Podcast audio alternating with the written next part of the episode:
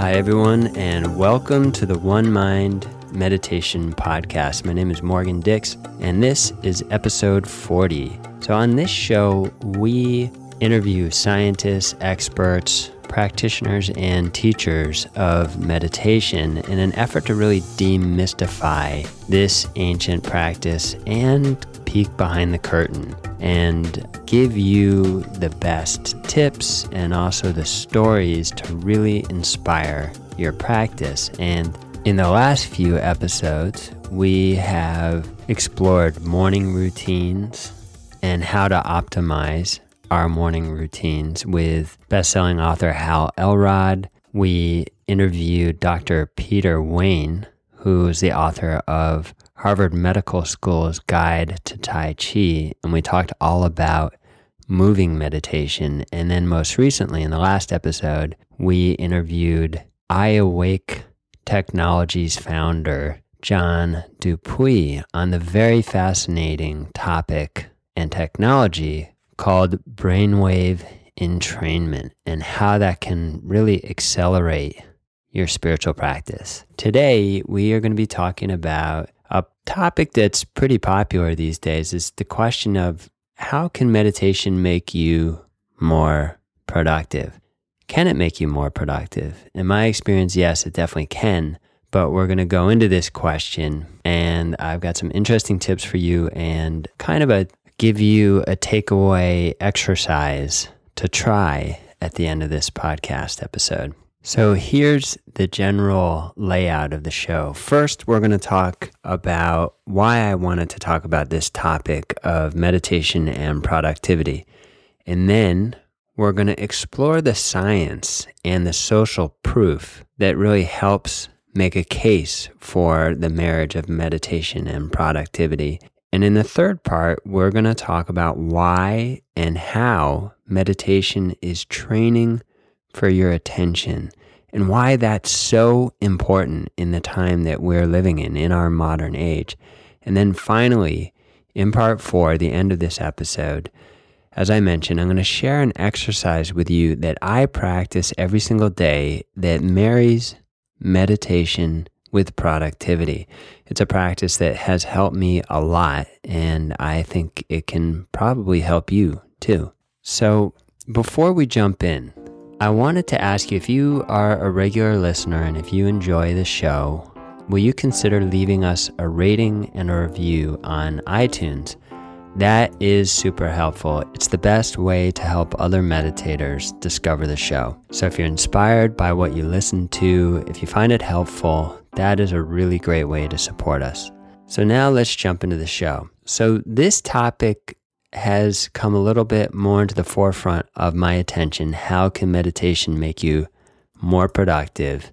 Because recently my wife and I found out we are going to be having our first child, which is so exciting. We are completely pumped. We're going to be having a daughter and she's going to be arriving in April. So I was talking to one of my good friends, Kenzo An, who you might remember was really, he was in episode one of this podcast. You can go back and listen to that. How does meditation impact work, love, and art? And we were talking, and Kenzo is a great inspiration to me on a lot of levels, but he gave me this really great idea. It came out of our conversation. He's like, Well, why don't you think of the time between now and April when your wife gives birth as a kind of sprint? Because I have a lot to get done between here and there. And I want to also be sure I can take a month off to be with her.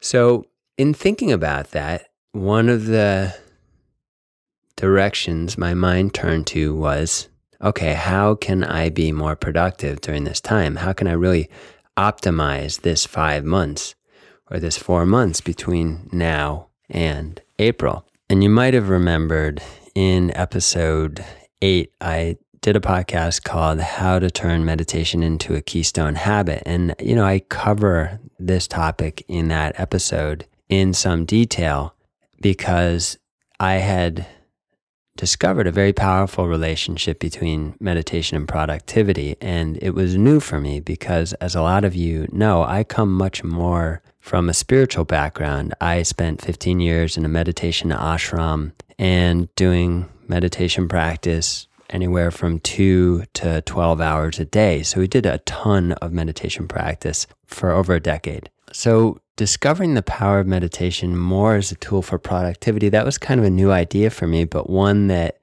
certainly has gotten a lot of press in magazines like Entrepreneur or Inc. or Forbes or Fast Company or the Huffington Post. It's become popular. As a lot of you know, meditation really has this new kind of mainstream shine to it. And even Wall Street has taken a shine to it. And this idea of productivity can meditation make you more productive is one of the reasons why it's become successful or why it's become such a darling in these sort of, you might say, incongruous settings, but incongruous no longer. So you may be wondering how can sitting there doing nothing make me better at doing lots of things more efficiently? It's kind of counterintuitive. And that's a really good question. But here's the interesting thing it works. I've tested this proposition and I found that meditation is really a very effective productivity hack or tool. And you don't have to take my word for it, although I, I want to share my experience with you a little. There is real science to back this up. And of course, the social proof, which I was just referring to in terms of studies. There's a very famous study out of the University of Washington. I think it was in, it might have been published in 2012. But basically, it was a study in which they looked at the effects of meditation training on the multitasking behavior of knowledge workers, people who sit in front of the computer. And I, as you know, that's more and more workers across the world spend their time at a computer monitor. And so there were like three test groups people who went underwent an eight week training course on mindfulness based meditation. Those who endured a wait period were tested and then underwent the same eight week training, and those who had eight weeks of training in body relaxation.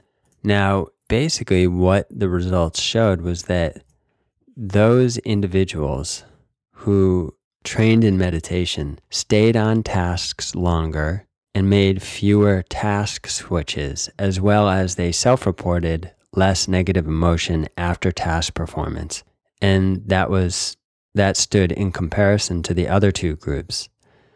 And all groups, both the meditations and the relaxation, relaxation groups, showed improved memory for the tasks they performed. So that was a significant study that really showed pretty conclusive results. And so, okay, what well, you're asking, so what? What's the significance of that? The significance is that it shows that meditation can help you stay on task. It can help you be more focused. And so now, in such super competitive environments as the financial services industry, you have some of these top level hedge fund managers. Again, not your typical wheelhouse for meditation, not the place you expect to find it. These folks, some of them are attributing their success to meditation. Now, the conversation around whether we think that's right or wrong, that's a different conversation and one that's probably worth having and may send up red flags for some of you. But the point remains it's interesting to see how meditation affects focus and concentration in these very competitive, high stress environments. They've also found this in the military that soldiers being deployed to the war front demonstrate much better working memory capacity. That is the ability to hold ideas or uh, information in your mind and manipulate it when you're under stress. So, usually, when you are under stress and you go into your fight or flight response, and that's obviously there's a continuum of that. All of us experience different degrees of stress quite likely a lot of you work in a some level of a stressful environment and your working memory capacity is affected by that stress. Your ability to hold concepts and wield those concepts and then be deft and light on your feet and move and respond and react. And to do so with the information ready to hand, top of mind. That's really important. It could really mean the difference, at least for these soldiers, life or death. So, does it make them more productive in their work? Absolutely. Absolutely. So, you have these two really interesting examples of the study out of the University of Washington, and I can't remember the the source of the other study on working memory capacity, but the one shows the really conclusive results around focus and task switching. So the implications being there's greater self-regulation. And then the other situation where people are under a very stressful environment and they're able not to lose the executive function in their brain, their decision making capacities around manipulating information and holding information in their mind, not losing their cool, not losing their minds. So I find that very interesting. And it's always important to remember it's like meditation, if it's anything, it's training for your attention. So in an age when we're all distracted, it's important to nurture and develop your capacity for one pointed attention. So think about it. Everything we do requires our attention. From the most mundane things to the most subtle and highly demanding things. Attention, it's really the all encompassing canvas for your entire life, for, for all your subjective experience, for your thoughts, your desires, your decisions. So, the quality of your attention, by extension, think about it. The quality of your attention often determines the direction and quality of your life. That just makes sense. If you have a dress with like frayed fabric, it doesn't matter how beautiful the design is that you put on that fabric. You're not going to have a quality dress, but when the fabric is silk, it's beautiful, it's soft, and then you put a beautiful you put a beautiful pattern on it, then you have something amazing. Likewise, if you have a really banged up computer screen, anything that comes across that computer screen is going to be distorted any images, any uh, music, any videos. So think you can think about it like our attention is the canvas for our entire experience. So the quality of our attention is very, very important. And the reason I'm talking about this is that we live in an age of very profound distraction. And that's because, as we have talked about in different parts of this show, in modern life, we all suffer from an overload of information, an overload of responsibility, an overload of tasks and to do lists. We have a lot less of an immediate on the ground social network all around us. We, that village that it takes to raise a child, we don't have that in the modern age. Most of us live much more siloed lives. It really is the age of the individual. So we're a lot of us overwhelmed naturally as a result. And we, we all suffer from a certain amount of information overload and the stress that comes with that. Now, meditation is really one of the very best practices for refining your attention. So, with practice, the art of meditation, it teaches you how to stay relaxed and focused on one thing at a time. And think about it when was the last time you just were able to sit in a calm, undistracted, easy way, focused on one thing? Not popping around from one thing to the next to the next, but just focused on one thing. Relaxed. When you can do that, when you can unify your attention like that, you're giving your entire attention to the thing that you're focused on, something special happens when you do that. Your entire being tends to align behind your attention. And that's what we're talking about here. It's important to have that skill, and it's a skill that meditation teaches us is how to be focused on one thing at a time. Part of what that allows is that sense of division that we all live with, which comes from a lot of things. This condition of the modern age being just one of them, a big one, but one of them, that leads to that sense of constant division and distraction. It's in light of that that having this capacity to relax and focus just on one thing at a time is so valuable and is so important. So it keeps you rooted in the present moment. With practice, the art of meditation, it teaches you how to stay relaxed and focused. And in that space of present moment awareness, we're really free from the stress response. You know, that stress re- response, that is probably one of the greatest banes of productivity. It's one of the biggest enemies and undermining factors of productivity. And instead, that state of relaxed focus is really conducive for creative breakthroughs, increased self regulation of the sort that we were talking about in those two studies, and flow states, deep states of immersion in one thing where your sense of time disappears, your sense of physicality disappears, where you're really one with the thing that you're doing.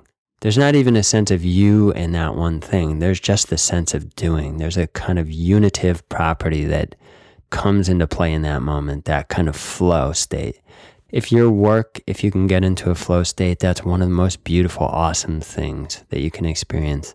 I remember when I was in college, I used to wait tables. I was a, a server, and I remember I would just get moving through that milieu of going from table to table and serving, and I'd just be in a flow state. I'd just be in this kind of wave of service to all my customers, and just there was something incredibly exciting. It was like a dance, but it, I look back now, I understand what was happening. It was more just this sense of a of a singular focus that swept me up, and then I was just in it, and then the whole thing was a pleasure.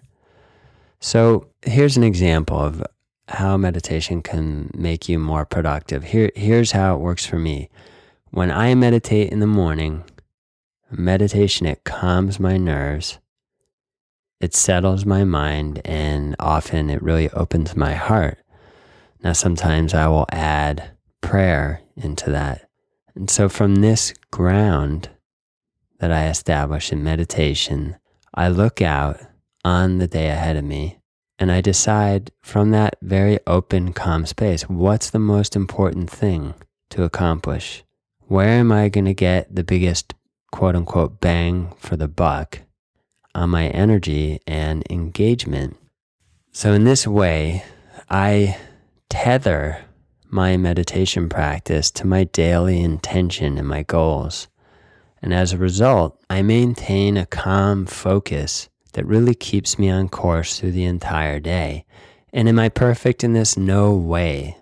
But it's a baseline. And that's the thing. You need, we all need to create this kind of baseline. It's very helpful. In this practice that I'm describing, it helps me let go often of activities that aren't aligned with my daily intention. And if you're like me, and I think most of us tend to act like this, if you don't take that time to really just focus and maybe isolate one or two things during your day that are going to really make the most difference, if I do these things, I know that everything else is going to be gravy. And often that's not always immediately apparent because there's always so many things like we're talking about jostling for your attention. But when you sit in meditation in the morning, even if it's for five minutes, and you're just quiet and you're just with yourself, that is the perfect ground then, after really establishing that, to then pause and ask yourself, okay, what is the most important thing for me to do today? And you can come up with one or two things. I mean, maybe it's three, but you want to you want to keep it obviously as simple as possible and understand that when you set that intention then when you identify that those one or two things and you say, okay, that's it. Then when you do that at the start of your day, you're, you're setting the conditions for amazing focus. And that is really what I have found. When I do this, the bottom line is I'm always more productive and more focused when I marry meditation with my daily goals and my intention. To be honest, sometimes that that isn't just at work. Sometimes that is like when my wife and I decide, "Hey, this is what we need to get done this weekend." I include that because Lord knows like when I'm at home on the weekend, sometimes it's much easier for us to just kick back and read together. And boom, two hours just went by. And, you know, that's wonderful and it's important. And it's one of my favorite things to do. But when you have things you really do need to get done, this can really help. It can really help you be more productive. So, if you're interested in trying an unconventional approach to productivity, I recommend you start with a simple five minute meditation, whatever your meditation of choice is, or just sit very quietly and very still and listen just without judgment for five minutes. Whatever works for you, just be with yourself. And after you do that, spend a couple minutes setting your daily intention and goals and test it for a while. See what happens. See if that helps you. And if you want a book recommendation to go along with that, I recommend The One Thing by Gary Keller. It's a wonderful book. It had a really big influence on me. And he talks all about this. He doesn't so much talk about meditation, but he really talks about narrowing what you're trying to accomplish down to one or two things. So do this for a few days and see what happens and I think you'll be amazed at the results. So if you have any meditation productivity tips or hacks that you'd like to share, send me a tweet. I'm at Modern Meditator on Twitter, or you can leave a comment over on our Facebook page at About Meditation, or leave a comment on this article at aboutmeditation.com forward slash podcast. So I hope you enjoyed this episode. If you enjoyed it, please leave us a star rating and a review. That's a big help for enabling other meditators to discover our show. And just a reminder as we go into the holiday season, we all enter into warp speed around this time. And it's like there's a lot of fun, but there's a lot of crazy too. So just remember to breathe occasionally and just take it easy. Check yourself, pause, notice where you are, how you feel. Tune into your five senses. That's always a good thing to do at any moment. It's a powerful mindfulness tip. And check out over at aboutmeditation.com. If you haven't already, we have a bunch of free meditation resources that you can pick up. Our Meditation for Life series includes two free guided meditations and a three part seminar. So check those out. We cover some of the topics we've talked about today, like stress, but there's a lot more and two really valuable guided meditations. One is a focus on the breath, and another one is a deep body scan. So I think you'll like those. And yeah, I hope you have an awesome week. Again, let me know what you think. And today we're going to end with a quote. And this quote is from the award winning journalist Pico Iyer. And he says, Many of the wisest voices in our tradition, from Whitman to Thoreau, have talked about the virtue of loafing. The less you struggle with a problem, the more it's likely to solve itself the less time you spend frantically running around, the more productive you are likely to be.